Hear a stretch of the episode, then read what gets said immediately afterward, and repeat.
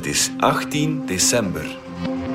Dit is vandaag de dagelijkse podcast van de Standaard. Ik ben Alexander Lippenveld. Steeds meer Belgen maken aanspraak op een verhoogde tegemoetkoming. Het voordeeltarief dat je bijvoorbeeld krijgt bij de dokter of op het openbaar vervoer. De grootste stijging zien we bij jongeren onder de 25. Ook veel studenten vallen in die categorie, maar voor hen blijven de financiële problemen een zware last op hun studies. Wat is er aan de hand en hoe ervaren studenten dat zelf?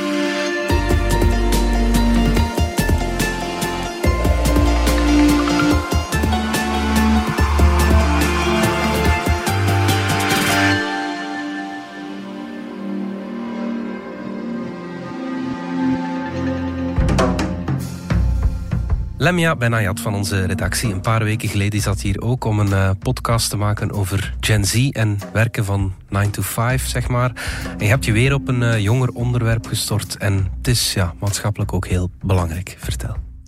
Ja, dat klopt. Uh, ik heb samen met mijn collega Emma de Smet een stuk geschreven voor de krant over jongeren met een verhoogde tegemoetkoming. Mm -hmm. En daaruit blijkt dat het vooral gaat om studenten. Mm -hmm. Het gaat weer over jongeren, inderdaad. Maar Emma en ik zijn ook nog niet zo oud. Dus, uh,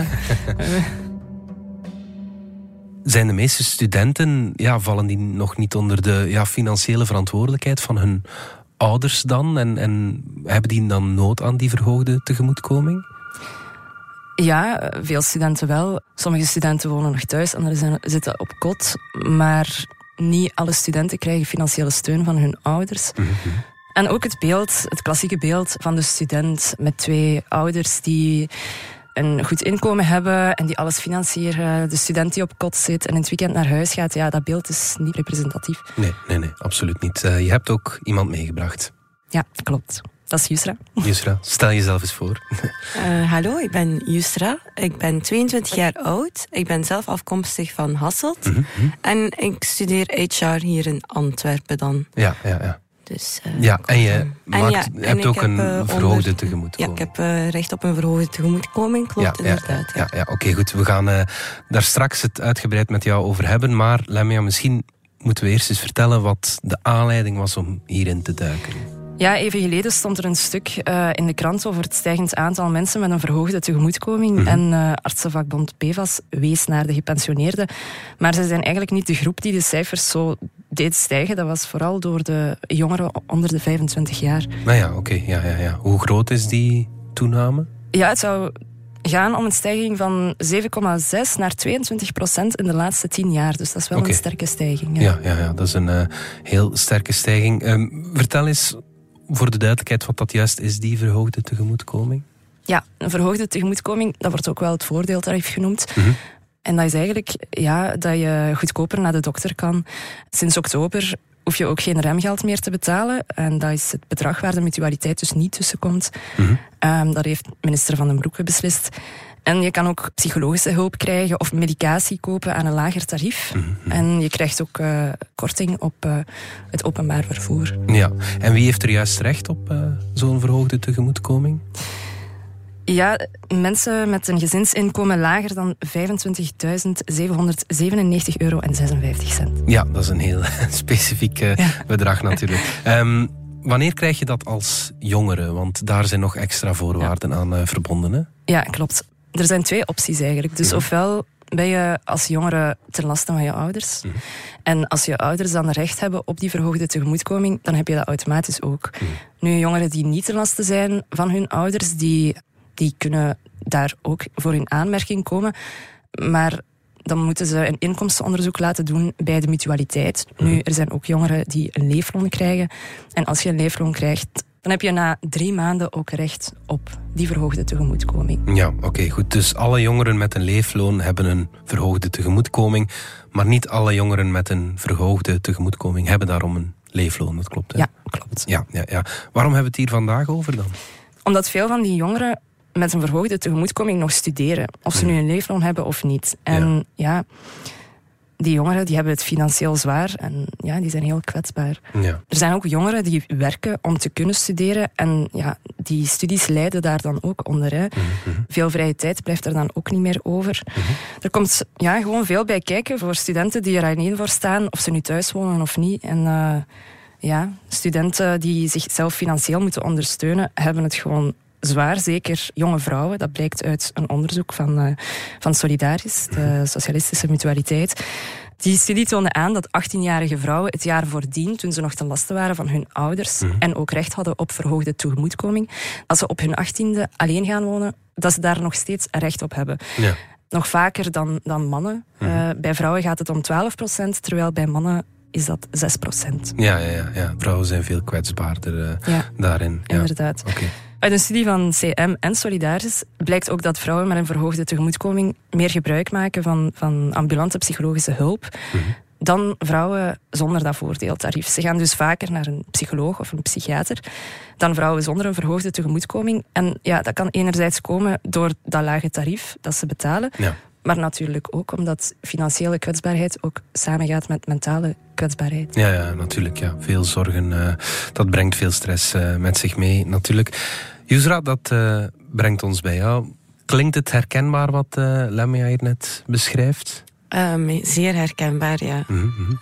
De hele administratieve kijk die daarbij uh, bij ook kwam kijken. Uh, mijn nofiches bijvoorbeeld van in totaal twee jaar lang voorstellen. Ja.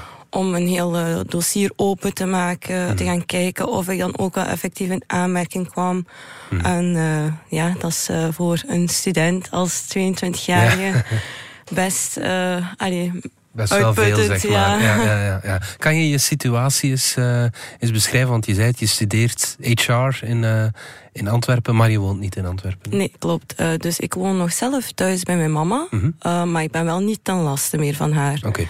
Dus ehm, voordat ik dan wettelijk niet meer ten laste was van haar, kreeg ik ook een verhoogde tegemoetkoming, omdat mijn mama daar dus in aanmerking kwam. Mm -hmm. um, maar daarna kreeg ik vorig jaar voor de eerste keer een brief mm -hmm. dat ik uh, ineens van de mutualiteit uh, bij de CM dan ben ik ingeschreven een achterstandsbetaling had van uh, twee jaar, okay. omdat ik naar het schijnt, zonder mijn weten, al twee jaar geleden al niet meer ten laste hoorde te zijn volgens de wet van mijn mama. Dus uh, ja. ik mocht eigenlijk niet meer ten laste zijn van haar. En hoe, hoe kwam dat dan? Waarom was je dan niet meer ten laste? Uh, omdat toen de wet was opgelegd geweest dat er sprake was van een werkstudent vanaf een minimum jaarlijks inkomen van 9000 nog iets. Dus ja, ja, ja. boven de 9000 euro. En ik was daar niet op de hoogte van. Dus ik dacht, zolang dat ik gewoon studeer en ik ben onder de 25 jaar en ik kan voorleggen dat ik eh, naar school ga. Wat mij dan eigenlijk mijn situatie maakt dat ik in aanmerking kom, is dat ik gewoon te veel verdien Ja. op een jaarbasis als student zijnde. Ja, ja, ja. Ik werk dus in de IKEA als eh, werkstudent dan. ja. Maar omdat ik geen normale jobstudentencontract heb, eh, heb ik eigenlijk een vastbediende contract. ja, ja, Dus mijn contract maakt het dan ook nog eens zo wat uh, maatschappelijk moeilijker om zeg maar te weten waar ik nu eigenlijk als student, want ik voel me eigenlijk nog altijd als student zijnde, hulp kan gaan zoeken. Ja, ja, ja, ja, Dus. Nog even terug naar die verhoogde tegemoetkoming. Wat betekent dat concreet? eh, Voor mij, eh, eigenlijk het enige voordeel wat ik merk, is vooral de busabonnementen. Mhm. Dus eh, omdat ik nog altijd onder 25 jaar ben en zelf in Hasselt woon, krijg je die dus gratis. Eh, treinabonnementen komen daar niet tussen. Mhm. Enkelvoudige ticketten, dus heen en terug, daar komt er een percentage van 50% van bij enkelvoudige tickets. Ja, Maar ik als student zijnde, om elke dag te pendelen, is een treinabonnement natuurlijk ook voordeliger. Maar dan geen ehm, ja, korting zeg maar, erop krijgen, Mhm. is wel zo'n beetje jammer ja. inderdaad. En het is ook heel duur natuurlijk. Ook, hè. Dat is echt bijvoorbeeld eh, rond de 500 euro dat ik nu voor dit jaar betaal om elke dag Mhm. op en af te kunnen gaan naar Antwerpen. Ja, dus het leven is voor jou nog altijd... Nog al duur, ja. ja, ondanks al, die verhoogde tegemoetkoming. ja, ook al probeer ik het te vermijden, de hoge kosten, oh, door bij mijn ouders te blijven wonen. Mhm, mhm. Maar anderzijds zit je weer dat geld aan het ingeven in je pendelen. Ja, ja. Ken je veel medestudenten die in jouw situatie zitten? Um, ja, ik ken medestudenten die inderdaad ook uh, hun weekend opofferen om te gaan werken natuurlijk. Uh, na school nog hun uh, studieuren zeg maar opofferen om iets te gaan bijverdienen. Of elke vakantie zelfs ook op te geven. Maar ik hoor bij hun wel minder dat ze als statuut zijn ingeschreven als alleenstaande, zeg maar. Dus niet mhm. meer ten laste. En ook een verhoogde tegemoetkoming hebben. Uh, bij hun merk ik ook meer dat ook de ouders er nog financieel tussenkomen. Ik hoor bij hun dat bijvoorbeeld de helft van hun huur nog wordt meebetaald. Van hun kot bijvoorbeeld. Of de treinabonnementen nog worden betaald. Of boodschappen wekelijks nog worden meegegeven. Zo van die zaken. Maar echt, echt dat ik nog mensen ken die ook effectief zo zelfstandig financieel uh, zijn voor hun eigen, hoor ik niet zo super vaak in mijn hmm. kring, nee. Nee, nee, nee, ja. En welk effect heeft dat allemaal op jouw studies? Want ja, studeren, dat, dat is ook een fulltime job. Hè? Ja, klopt. ja. Dat, het verdwijnt precies zo'n beetje van het plaatje, inderdaad. Uh, als alles erbij komt kijken. Um, persoonlijk, ik heb uh, in voorbije jaren wel mijn studies daardoor laten afzien. Mhm. Mhm. Dus uh, ja, heb ik wel eens af en toe doorheen het jaar gestopt met school. Om iets te kunnen sparen, zou ik dan zogezegd het jaar daarop wel financieel ook goed voorbereid zou kunnen zijn om doorheen het jaar zogezegd minder te kunnen werken, zodat ik meer tijd kon steken in mijn studies. En nu dit jaar heb ik nu dus bijvoorbeeld ook uh, afgelopen zomervakantie ook fulltime gewerkt. Waardoor dat ik dan nu wel de mogelijkheid heb om uh, nu eind deze maand op kot te kunnen gaan. Mm, Want als ik nu dit eerste semester niet had doorgewerkt, kon ik mij dat inderdaad ook niet permitteren. Nee, uh, ik ben zelf nu ook uh, aan het wachten op mijn studietoelagen bijvoorbeeld. Mm, mm. dus en het heeft inderdaad wel allemaal een heel groot effect die financiële zorgen mm op uw studies. Ja. Ja, ja, ja, natuurlijk. Straks kijken we verder naar studenten met uh, financiële problemen, maar eerst gaan we er even uit voor reclame. Feit of fabel? Kan Netflix je geaardheid voorspellen? Ook wanneer je het zelf nog niet weet. Ontdek het antwoord in Overmorgen, een gloednieuwe podcast van DS Extra in samenwerking met Ads Data.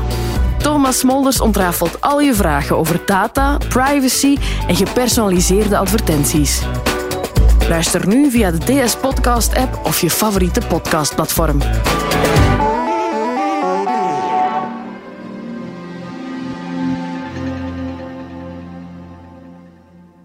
Lemja, terug naar jou. Wat denk je als je het verhaal van Yusra hoort? Ja, dat er ook studenten zijn die alles zelf doen. Hè. Zij is het perfecte voorbeeld daarvan, denk ik. Studenten die zelf opdraaien voor de kosten, die hun eigen financiële administratie moeten regelen, daarnaast nog gaan werken en studeren, ja. Dat is wel veel. Mhm. Uit die studie van Solidaris blijkt ook dat jongeren die tot hun 25ste thuis wonen en studeren beter beschermd zijn. Want na die leeftijdsgrens zien ze de cijfers van die verhoogde tegemoetkoming weer dalen. Ja. Maar thuiswonen en studeren is niet voor iedereen per se beter of makkelijk. Hè. Jusra woont ook thuis, zoals ze zegt. Ze dacht financiële kosten te vermijden, maar kijk, het is nog steeds ontzettend duur voor haar allemaal. Mhm. Ja, er zijn studenten die nog thuis wonen, maar zelf ook gewoon hun studies moeten betalen. Mhm. Ten laste van de ouders of niet. En wat ook opvalt, is dat jongeren uit kansarme gezinnen vaak het huis ook op jonge leeftijd verlaten mhm. door een schuldgevoel. Want als ze zelf een inkomen hebben en ze blijven thuis wonen, dan kunnen hun ouders bepaalde rechten verliezen, omdat het gezinsinkomen dan stijgt. Omdat ze dan ook niet meer ten laste zijn. Dus ja, ze kiezen er dan ook vaker voor om alleen te gaan wonen, zodat hun ouders die rechten ook behouden. Maar zelf komen ze dan wel in een financiële kwetsbare situatie terecht ook. Ja, ik zie je knikken, Yusra. Mhm. ja. Is dat herkenbaar? Ja, ja, klopt. Omdat ik heb in het verleden meegemaakt dat mijn moeder haar hele dossier helemaal opnieuw moest aanvragen in verband met haar rechten op sociaal tarief, verhoogde tegemoetkoming, mm huurpremie, al die dergelijke zaken, wat daar zij eigenlijk recht op heeft. En doordat die ene voorval kwam dat ik ineens een eigen boekje moest laten maken, zeg maar, een eigen mm. mutualiteit moest inschrijven moest mijn mama dan ook ineens per direct alles opnieuw aanvragen. Dus dat was echt zo... Ik voelde me inderdaad best schuldig op dat moment. Van, mm. Als ik dat eerder wist, van, uh, dat ik niet meer het recht had om ten laste te zijn van mijn moeder, had ik dat ook eerder aangegrepen. Had ik mm. dat ook eerder uh, de stap gezet om mijn mutualiteit in orde te brengen en dergelijke. Dat ik mijn moeder ook die zorgen had bespaard. Want nu had ze een half jaar geen recht op een sociaal tarief. Hmm. Een half jaar geen recht op uh, een verhoogde tegemoetkoming. En dat weegt zwaar door. Het is een gezin van vier kinderen met hmm. mij erbij. Dus dat is ook niet niks, zeg maar. Nee, nee, nee zeker dus, niet. Um, Lemja, dan hebben we het nog niet gehad over al die alleenstaande jongeren die een leefloon hebben, bijvoorbeeld om te studeren? Want een leefloon, dat heb jij niet, hè, nee, ehm, ze krijgen dankzij dat leefloon maandelijk dan misschien wel iets meer dan uh, bijvoorbeeld Yusra, die ja, in de IKEA gaat uh, werken. Maar ze hebben het ook niet echt onder de markt, zeg maar. Het is, het is voor hen ook niet uh, gemakkelijk allemaal. Nee, nee, zeker niet. Mhm. Nee, ten eerste is het niet makkelijk om die stap te zetten naar het OCMW. Er hangt nog steeds wel een taboe rond. Uh, mensen schamen zich daar wel voor. En ja, het is ook niet voor iedereen zo makkelijk om je zo kwetsbaar op te stellen. Want ja, je gaat naar het OCMW, je moet heel je situatie blootleggen. Alles wordt ook nog eens onderzocht. En ja, dat ligt ook wel veel druk, hmm. want je moet veel documenten inleveren en dan nog wachten op een goedkeuring. Dan is er ook nog de onzekerheid of het wel goedgekeurd wordt. Pema bijvoorbeeld, een van de andere getuigen die ik heb gesproken in het hmm. kader van het stuk van Emma en mij, heeft vijf maanden lang moeten wachten op haar goedkeuring. Ze heeft zelfs die aanvraag nog gedaan toen ze in het middelbaar zat. Hmm. Maar haar eerste leefloon kreeg ze pas eind oktober. Dus allee, de eerste maand van haar studies heeft ze zelf moeten financieren. Hmm. En daarnaast, ja, eens dat je een leefloon krijgt als student, ben je ook gebonden aan voorwaarden. Hè. Je moet maandelijks je inkomsten doorsturen. Je moet op al je vakken slagen. Je moet studentenjobs doen. Dat legt ook veel druk op hun schouders. En als ze zich niet aan die regels houden, dan krijgen ze geen leefloon meer. Dus die onzekerheid geeft heel veel stress. Hmm. En voor Pema is dat, is dat heel stresserend. Maar een andere getuige die ik heb gesproken, Nisrin, zij vindt die voorwaarden juist goed, omdat dat haar wel motiveert om, om haar best te doen voor haar studies. Maar toch, hè, het blijft moeilijk. Tot slot nog even terug naar die, die cijfers eh, die je in het begin aanhaalde, Lemja een stijging van 7,6 naar 22 procent in de laatste 10 jaar bij de min 25-jarigen die recht hebben op zo'n verhoogde tegemoetkoming. Dat is een gigantische stijging. Ik denk dat er verhoogde aandacht nodig is voor mensen die een verhoogde tegemoetkoming uh, krijgen. Hè? Ja, zeker. Dat, is, dat is een hele sterke stijging. Hè. Ik denk dat veel jongeren ook gewoon niet voorbereid worden op, op het volwassene leven. Um, jongeren die er op hun achttiende alleen voor staan, er komt zoveel op hun af. Allee, zij weten gewoon vaak ook niet waar te beginnen. Ja, klopt. Ik vind zelf ook dat ik heel tekort kwam aan mijn kennis uh, rond de financiële ondersteuning die de maatschappij zou bieden aan ons studenten en zeker werkstudenten. Ik had wel liever inderdaad gehad dat wij gelijk we het middelbaar seksuele opvoeding kregen, dat er ook al de tijd werd gestoken in uh, organisaties gelijk VOD die komen spreken over uh, de financiële ondersteuningen die werkstudenten kunnen krijgen, in aanmerking kunnen komen, hoe dat ze daarmee in aanmerking kunnen komen. Ik zeg niet dat je kansarme studenten moet gaan uitzoeken, maar je zult er sowieso wel overal gaan vinden. Hmm. En die doelgroep aanspreekt. Dat zij weten van oké, kijk, we kunnen studeren. Hmm. Er is een mogelijkheid om te kunnen studeren. Om later een mooi maandelijkse inkomen te kunnen krijgen. Hmm. Om bijvoorbeeld ik persoonlijk mijn moeder ook terug te kunnen betalen voor al die jaren die dat zij mij heeft gesteund in, in het studeren effectief. Hmm, dus dat is wel een belangrijk aandachtspunt. Ja, ja, ja, ja, inderdaad. Goed, Juzra en Lemia, dank jullie wel. Alsjeblieft.